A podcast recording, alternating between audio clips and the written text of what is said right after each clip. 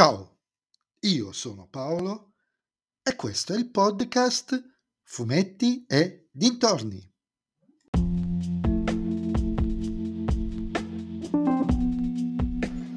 In questo nuovo episodio del podcast vi parlerò di ristampe a Giulia, la ristampa numero 7 di Giulia, Cuore di mamma e il male d'Africa, il titolo dei due episodi, scritti da Giancarlo Berardi e Lorenzo Calza e disegnati da Ernesto Michelazzo, Giorgio Trevisan e Claudio Piccoli, edito da Repubblica.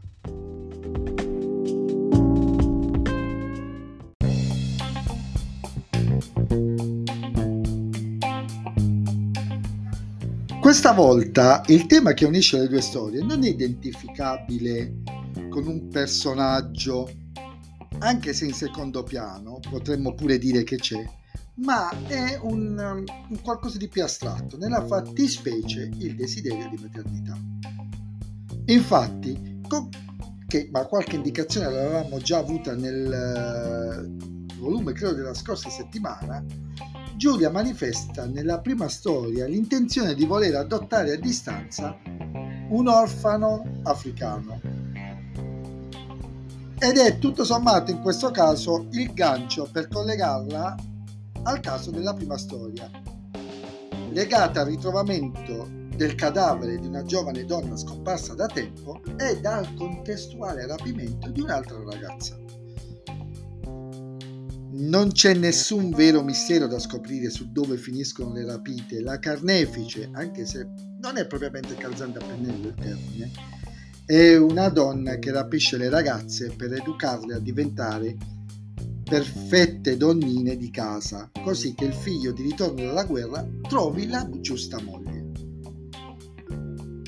È tutto scritto e disegnato molto bene, Michelazzo è bravissimo, ma è tutto anche terribilmente telefonato.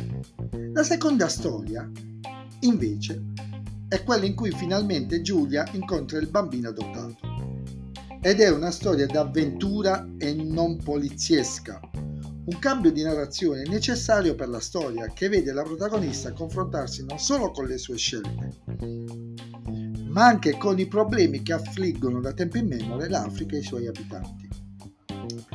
Una storia questa illustrata dal maestro Trevisani, che come ho già detto quando ho parlato nel numero uscito due settimane fa, ha un tratto davvero molto personale complesso che secondo me appesantisce tantissimo la lettura.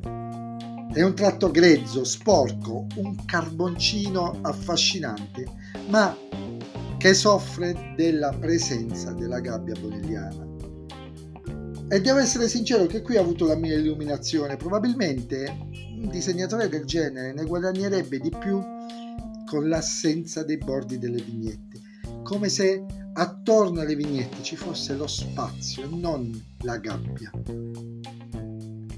Però devo dire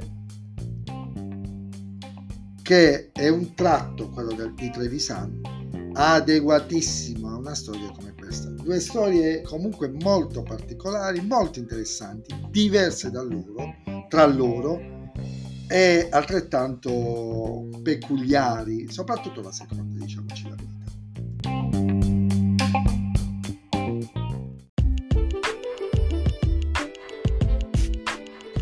E anche questo episodio del podcast è terminato. Voi mi riascolterete nel prossimo episodio, però vi invito a venire su Instagram, sul profilo Fumetti Dintorni, a dirmi cosa ne pensate anche voi di queste due storie e se vi piace il mio podcast potete sempre offrirmi un caffè tramite il link che trovate in ogni episodio e suggerirlo ai vostri amici. Se invece il mio podcast non vi piace, eh, suggeritelo a quelli che non sopportate, magari sarà uno di loro a offrirmi un caffè.